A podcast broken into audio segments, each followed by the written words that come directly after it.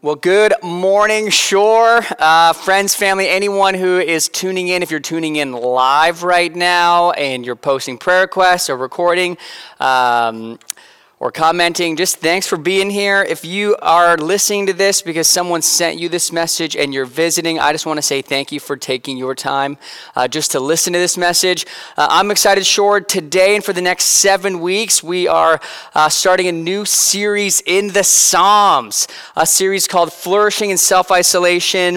Uh, I just want to tell you, I love the Psalms. They're these songs and, and prayers and poems just written from and, and erupting from real raw emotional places in people in in people's souls. Um, you see this expression of, of faith towards god of just pressing through in hardship. We see in the psalms just this deep trust where, where, where the psalmist cries out god where are you? Where there's this eruption of worship. Um, I, I love it. The Psalms have this human experience where they, they just let it all out and they let it all up to God, and then they look at who God is and they pull Him in. And in that beautiful mixture, there's just this posture of surrender, this posture of worship, this posture of hope. And so uh, we need to bring in the nature and character of God in a time like this. And so I'm excited because if you're anything like me, what I do when I'm going through disappointment or anxiety or any kind of worry, what I like to do is I just bury it, okay? How many of you, you're barriers? You just, you keep it inside, you start talking in your own mind, you start justifying, you bury it. And what you do when you bury it is you, you have the shield. You don't want to feel the anxiety.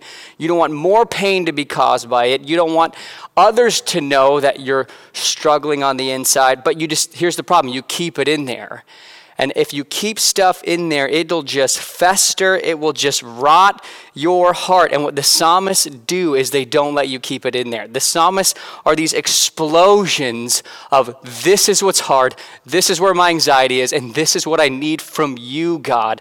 And and I'm excited. I mean, you can, there'll, there'll, be a little video below if you're interested in how the book of Psalms came together, what the whole book is all about.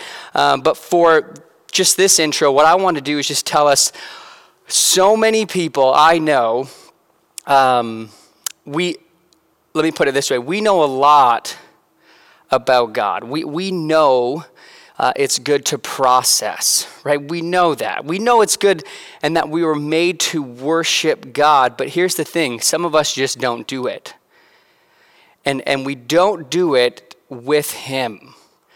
That is, so many of us, we know who God is. We know we need to process life with Him, but we don't pull Him in like the Psalms do. And so, my prayer for us as we go into this series is that our intimacy with God would expand.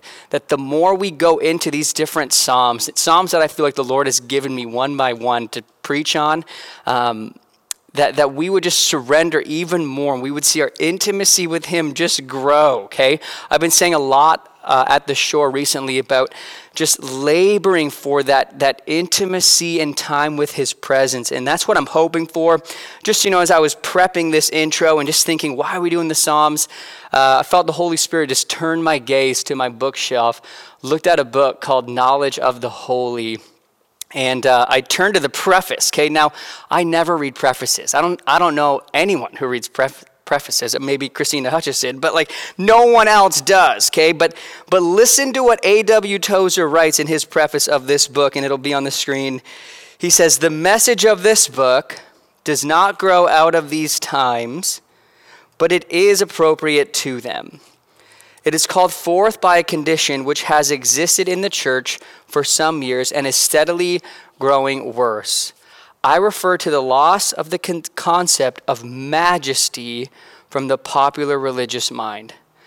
The church, he says, has surrendered her once lofty concept of God and has substituted for it one so low, so ignoble, as to be utterly unworthy of thinking, worshiping men. This the church has done not deliberately, but little by little and without her knowledge, and her very unawareness only makes her situation all the more tragic. The low view of God, entertained almost universally among Christians, is the cause of a hundred lesser evils everywhere among us. A whole new philosophy of the Christian life has resulted from this one basic error in our religious thinking. With our loss of the sense of majesty has come the further loss of religious awe and consciousness of the divine presence, of intimacy. He says, We have lost our spirit of worship and our ability to withdraw inwardly to meet God. I love this phrase, sure, to meet God in adoring silence. Modern Christianity is simply not producing the kind of Christian who can appreciate or experience the life in the Spirit. The words, be still and know that I am God, mean next to nothing to the self confident, bustling worshiper in this middle period of the 20th century. I quote that because one of my goals when we go through the Psalms is to highlight and to marinate and to just spend time looking at different characteristics of the nature of God so that we who were made to worship can even worship Him even more. That will lead to flourishing in self isolation.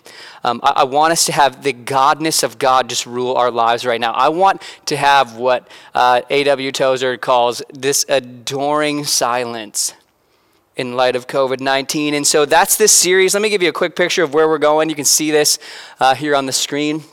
So today we're going to look at Psalm 8. God is majestic, and then you can see God is holy, God is good, God is everlasting, God is faithful, God is gracious, God is wise. Okay, so that's where we're going. Um, what we're going to do now is we're going to read Psalm 8, but we have a special guest today who's going to read Psalm 8. So welcome, special guest. Good morning, Shore Church. This is Psalm 8 I'm going to read for you this morning. O Lord, our Lord, how majestic is your name in all the earth. You have set your glory above the heavens. Out of the mouths of babies and infants, you have established strength because of your foes, to still the enemy and the avenger.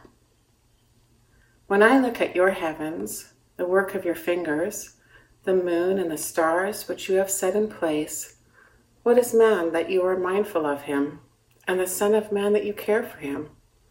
Yet you have made him a little lower than the heavenly beings, and crowned him with glory and honor. You have given him dominion over the works of your hands.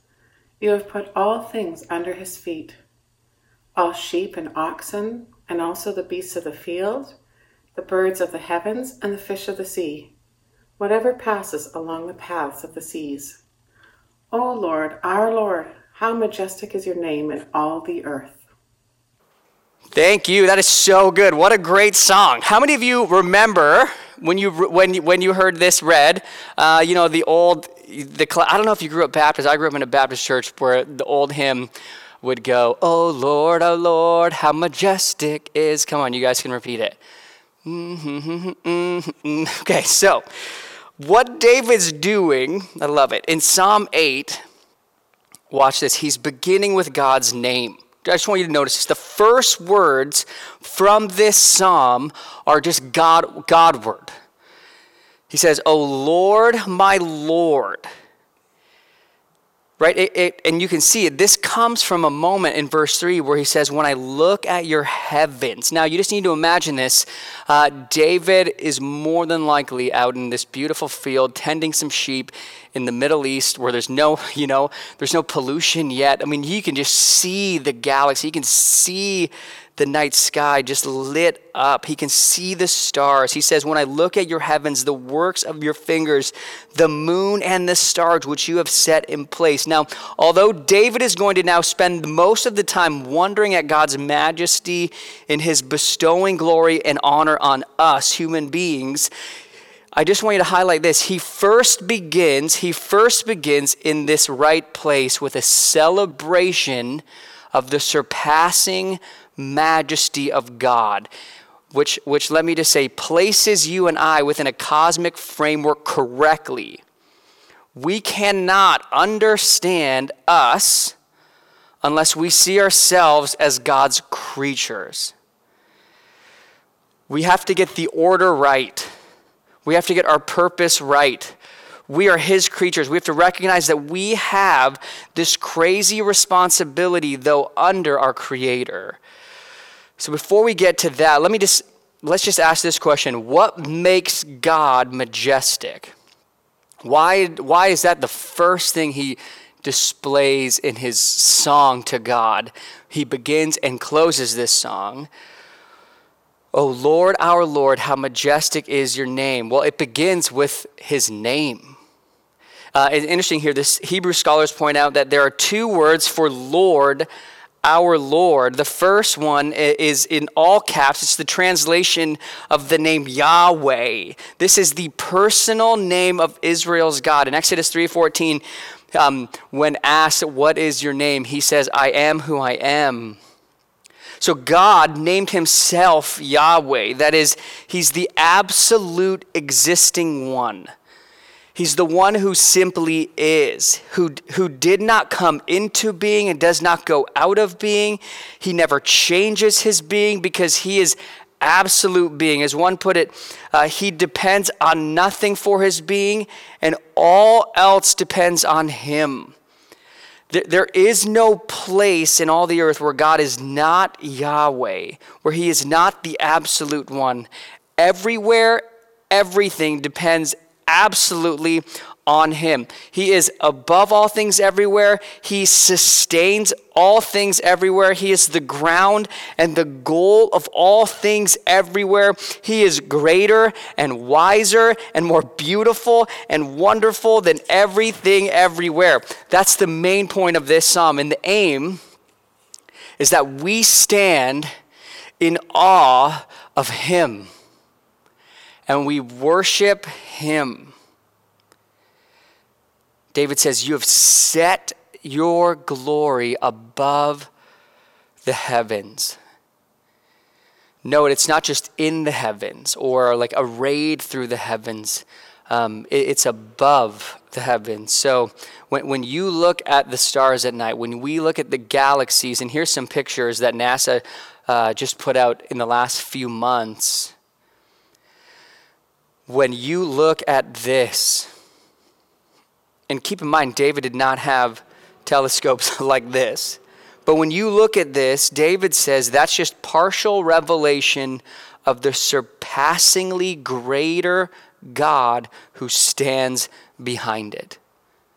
It's just greater, the God behind it. Uh, I don't know if you're like watching a ton of Netflix shows right now. Uh, one of the shows we started watching with as a family is this uh, show called Lego Builder, Lego Masters, I think it's called. It's this, you know, uh, reality show where they have these competitions of who can build the coolest Lego sets, and they have different themes each time. Well, the grand finale was just a few days ago.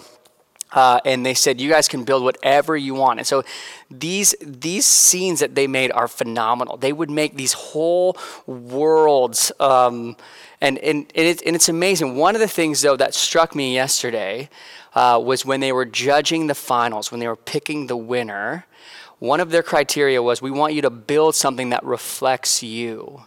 And, and there's this one tower of this art, it's called Artopia, of, of this beautiful, like, uh, tower of Lego. You just got to see it. But, anyways, um, the judges would look at it and say, This piece of land, this world that you created is beautiful because it reflects uh, you, these Lego master builders. It, it shows off this is who you are. We can see who they are, their personality in what they build.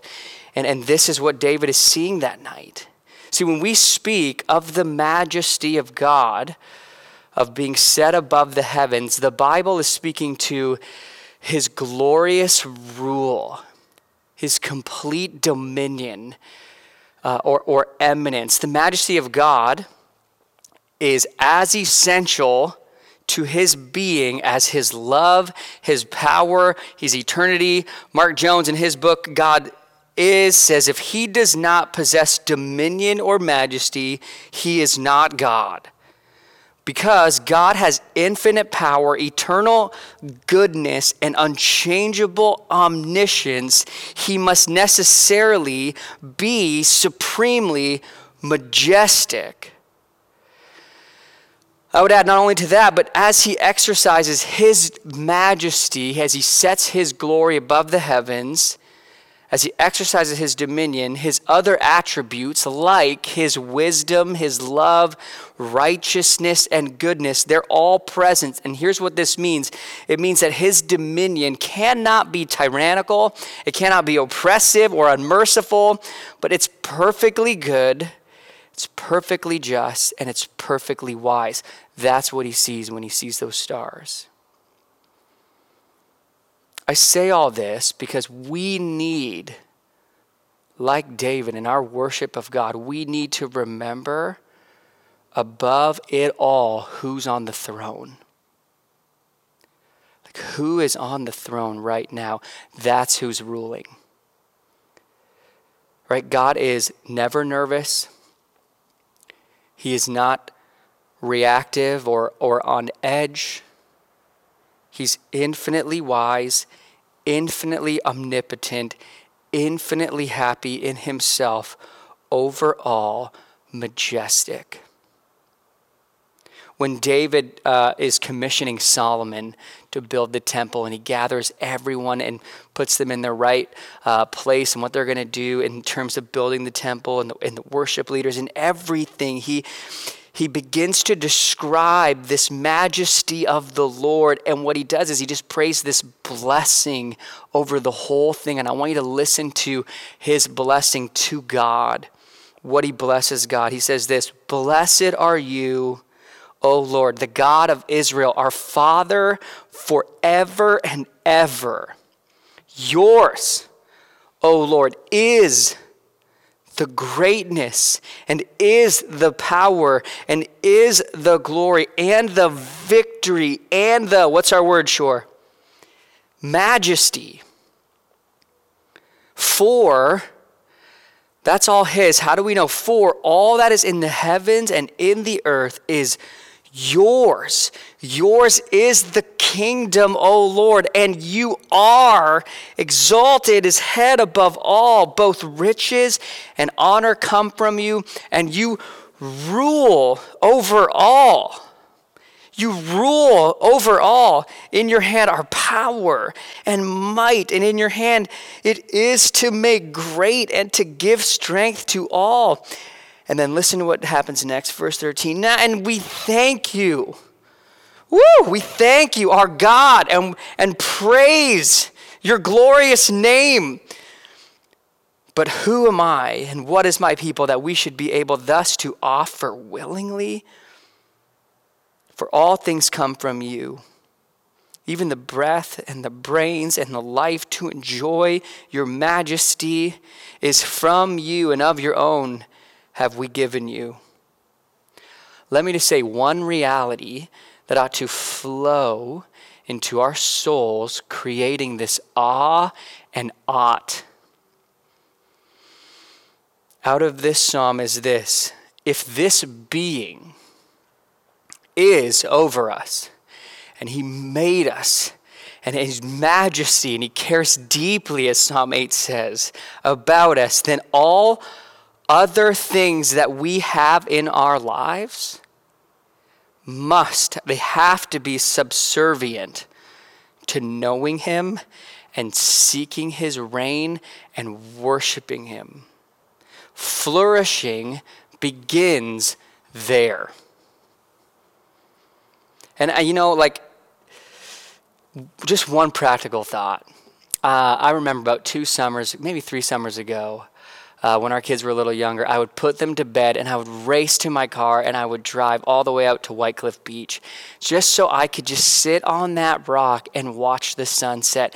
And I remember just, I would race, I would be so excited. I, I was just, I couldn't wait to be with the Lord. And I just, when I was studying this, I just thought, when was the last time you just wanted to go outside and just, and just look up again at the stars, you know?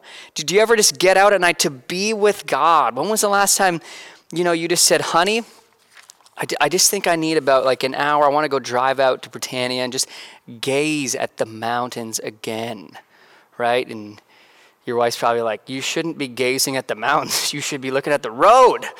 But, but you know, like when do we do that? You know, where do we go out again? There, there's this moment for David of praise that comes from an intentional gaze. And, and let me just say, one of the key indicator lights to knowing that you need this gaze again is anxiety. When you begin to feel anxiety, you know you need this. Let me just say, you can't afford to ignore anxiety. So that's just one verse. Verse 2. Uh, he goes on, out of the mouth of babies and infants, you have established strength because of your foes to still the enemy and the avenger. Now, this is strange, okay? This is strange. But it, in, in Hebrew, it actually reads, You have established praise, praise to still the enemy, not just strength. God's majesty is seen in his ability to put worship and a worshipful heart in the soul of a baby in who will God if God wants praise, he can do that in the mouth of the baby. And that baby will give be the strength when he's older to conquer his enemies. Now, we don't know how David's applying that, but really, really cool. Jesus quotes this psalm in one of the most beautiful, fulfilling ways.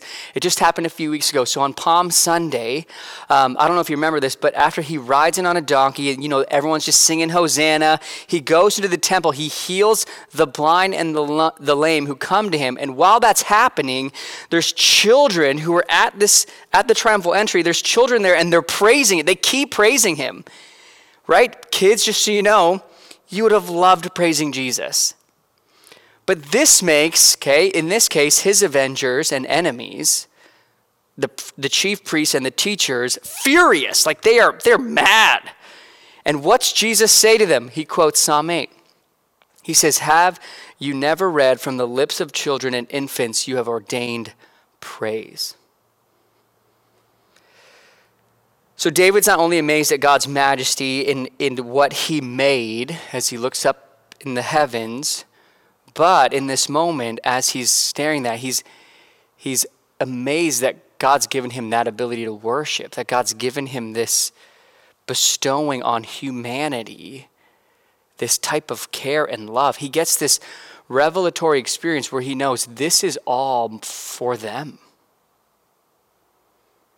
And, and he just has this moment where he goes out and he's like, verse 4, you can see it on the screen. What is man that you are mindful of him, and the Son of Man that you care for him? Now, the Son of Man here in this context is referring not to Jesus, uh, but to humanity. One translates this What is man that you should note him, and the human creature that you paid him heed? He, he, he's like, who are we? Like, who are we? Like, I just look at this galaxy and I'm like, who are we that God would take note of me and move towards us with this concern and attention? But he does. And he just, he marvels there. I appreciate one pastor who said, we need to know someone sees us as so special and so precious that their minds are dominated with us. We are so precious and so unusual and so magnificent that we dominate the mind of God. Like you dominate his mind, he's fully attentive to you. He, he, hasn't, he hasn't stopped looking and, and being fully dominated with thoughts of you for a moment. He's never distracted. He's never checking his phone. He cares about you. Like, who am I? I mean, have you ever had that moment? I'm serious, like where you you were just outside, or maybe you were camping, and you just go like, "Man, we're so these specks, we're so small," and then all of a sudden, you know, casting crowns comes in your head. You know what I mean? You know what I mean? Anybody? Come on. Anyone that need to sing that song? Who am I? That the Lord of all the earth. I would totally pan the camera to Jill right now because she's laughing, but more than likely my wife's making fun of me. Care to know my name? You care to feel? Come on, guys. all of us. My herd. Not be. Anyways, all right, let's keep going. Um, but but this this moment. Who am I? Um, l- listen listen to what David knows. David knows his Bible. David knows his Bible. He knows uh, he is an image bearer of God. David knows as he looks up to the heavens and he's thinking about, man, like that being who created, he knows Genesis 1. He created that world and he said in Genesis 1, that's good. But when he made us, he said it was very good. Genesis 1 27 says this So God created man in his own image. In the image of God, he created him, male and female, he created them, and God saw everything that he had made, and behold, it was very good. What David gets in this moment is that he is second place next to God. In other words, you are above the galaxy in your value, in your worth, in your attentiveness. I mean, that blows his mind that he made all that for his glory. But next to his own glory, it's us. What, what this passage is saying is that we are his work of art, that we are a precious work of art. The image of God means, like God, we have a rational aspect, right? We hunger to learn and to know things. We have a personal aspect. We, we have this hunger to love and be loved. We have an eternal aspect. We have this hunger to just last. We hate the idea of death, right? We want to do something that counts and lasts. We, we, we create meaning. You know, we, we, we go out and we bang our pots and pans at 7 p.m. because we just know like there's just meaning in what's happening right now, what, how we're responding. We know it matters. We know life matters. We have we also have this creative aspect. We love to build. We love we love to plant gardens and to dance and to create and to you know, we're just short of divinity. We're below the divinity, but above all of the rest of the created order. This is what he goes on to say. You have dominion over the fish in the sea. We have dominion over the land. We have dominion over under God. It's us. I just want to say a side note here. Um, some have suggested this is why Satan rebelled. We ultimately don't have the answer in the scriptures, but, but some say that God's plan to make a creature superior to the angels, because the angels are not, they're just spirit beings. They don't have body and the breath and the image of God. This is what led to Satan's rebellion and fall. He hated God's creatures because he hates God and we are in his image. It also makes sense to borrow from one that Satan's greatest psychological weapon is a gut level feeling of inferiority, inadequacy, and low self worth. Okay, if you're feeling those things in your gut that you're nobody, that you're inadequate, That's not truth before God.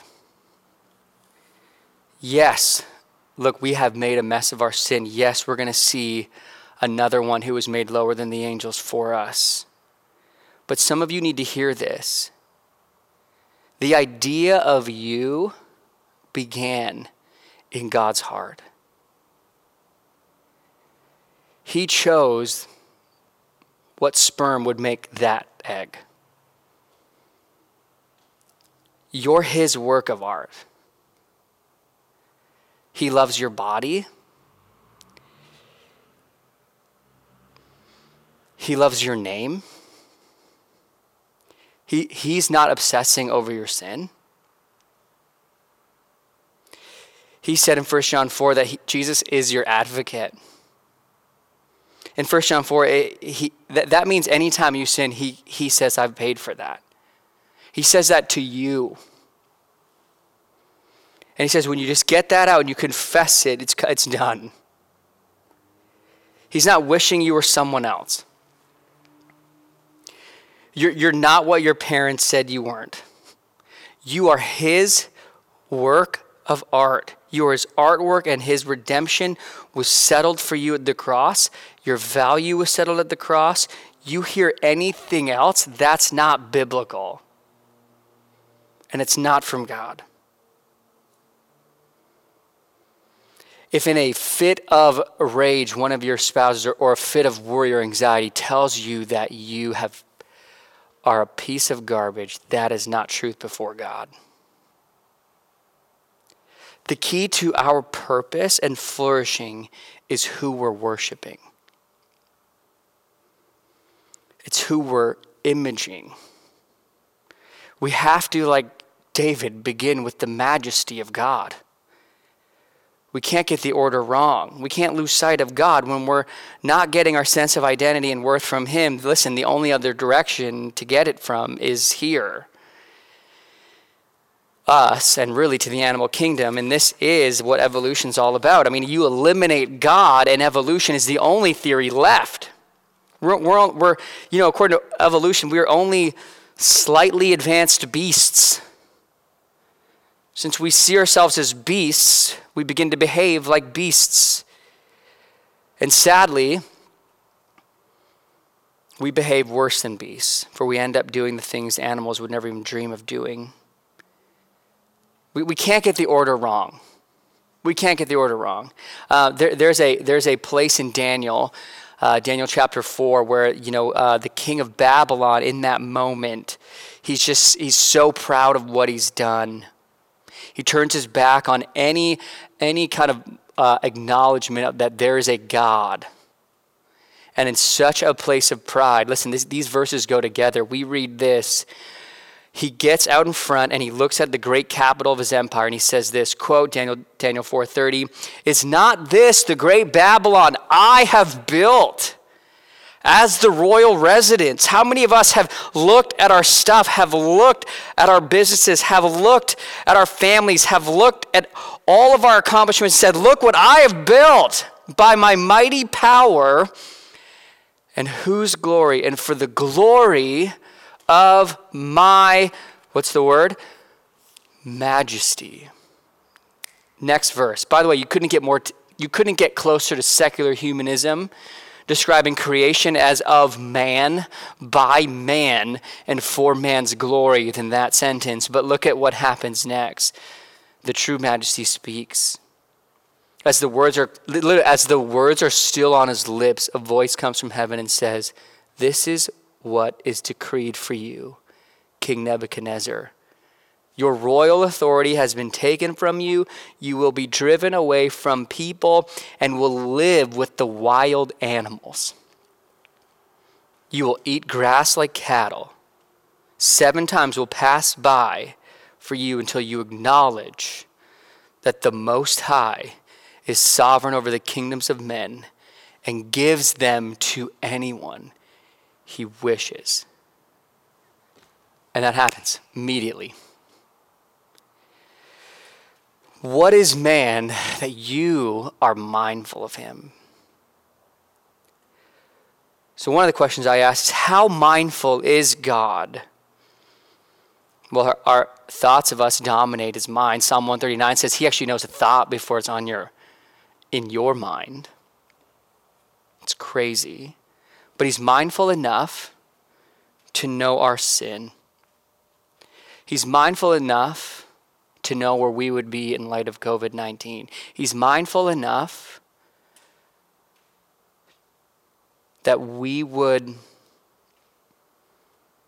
while diminishing his value, spitting in his face, pushing away his presence, ignoring his reign, we would turn our backs on God. He's mindful enough to know our sin in light of his goodness and justice deserves good punishment. He's mindful enough to know what we need most to be with Him in all of that. He knows He's mindful enough to know that what we need most to be with Him is someone else like us to get us cleansed, to get us free, to get our true worship and majesty. He's mindful enough that we that he knows we need someone else, the author of Hebrews says, was also made lower than the angels.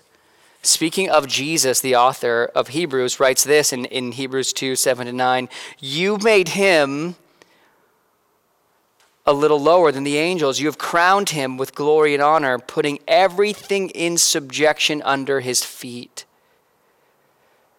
Now, in putting everything in subjection to him, he left nothing outside his control. Nothing.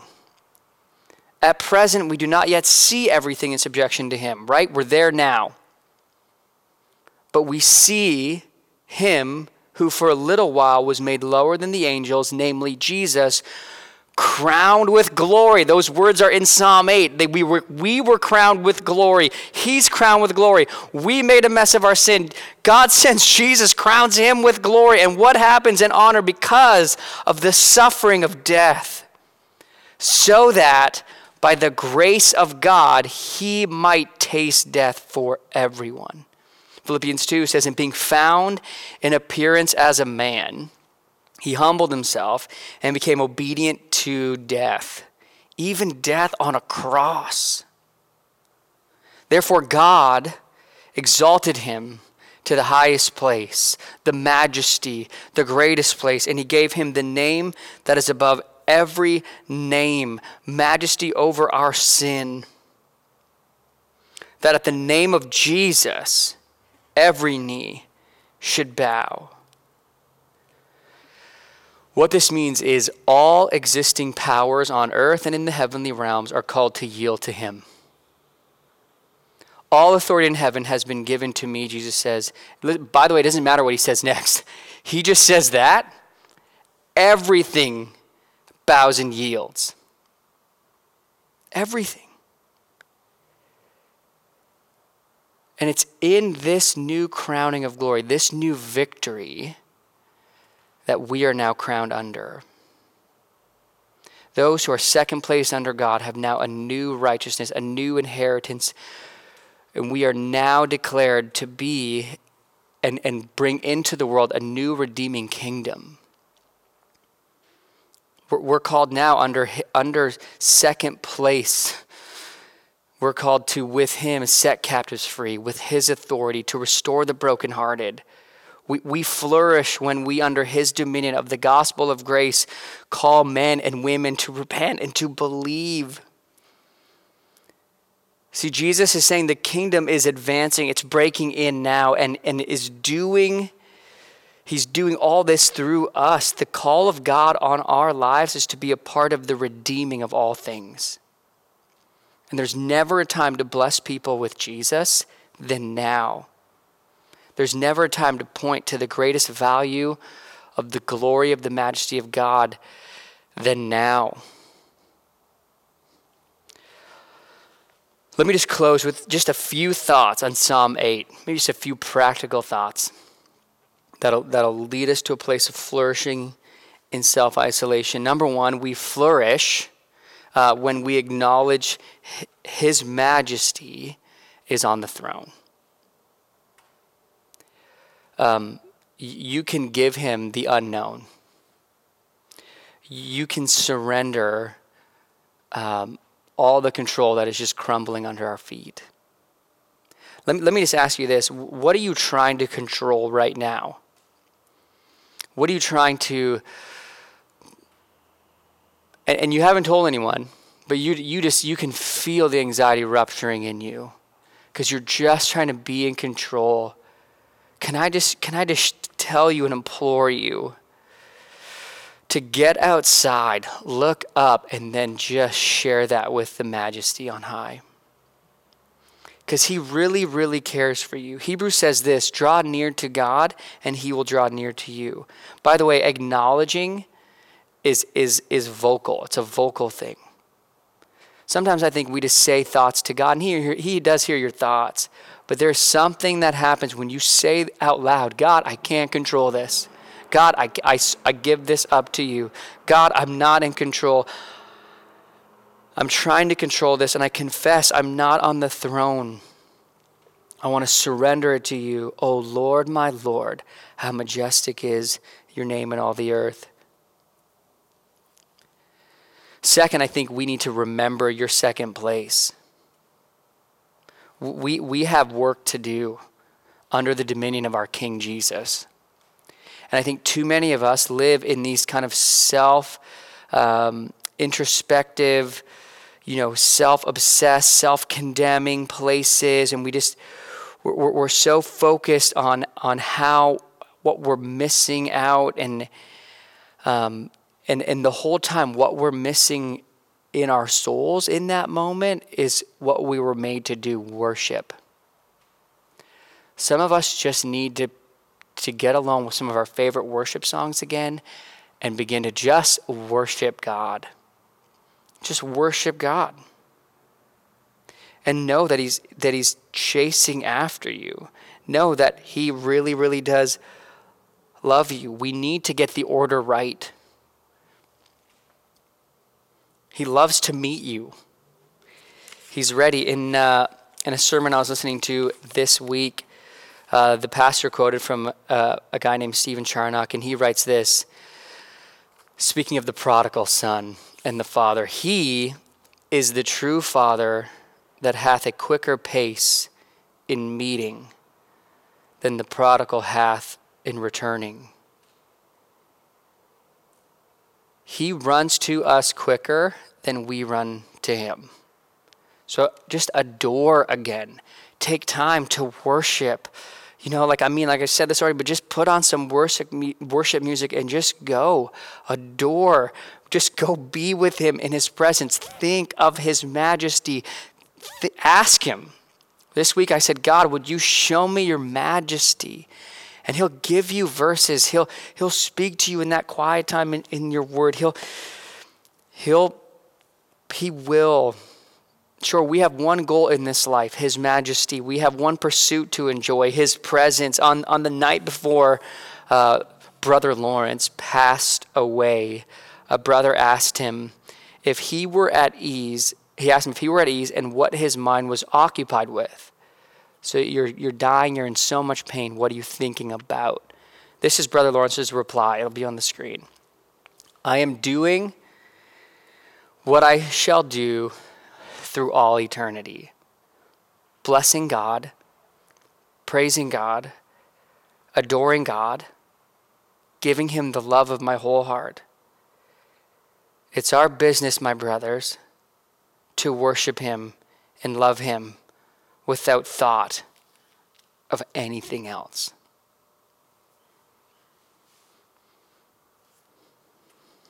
Let's pray. Father, I just I confess that Lord, I I too often am not thinking your thoughts about me.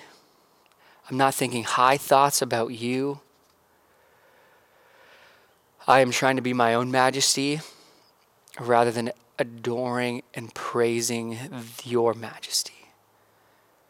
God, release us from our own majesties here and tune our souls so that no matter what is being taken, no matter what we're going through, no matter how stressed, even the small things like even little things like just homeschooling now through just computer screens and, and having to work from home and the little things of just may, may in all these stressful times may we just adore you afresh. May we just come into your presence god. And i just i want to pray for the shore in jesus name. I pray a blessing on them May, may this week be filled with greater worship of you. May, when people ask us, hey, what are you thinking about? What is your mind occupied with during COVID 19? Our reply would be, oh, I'm doing what I shall do through all eternity. Blessing God, praising God, adoring God, giving Him the love of my whole heart. And I pray this blessing on us in Jesus' name. Amen. Our God is great. Let's now stand together and sing how great thou art.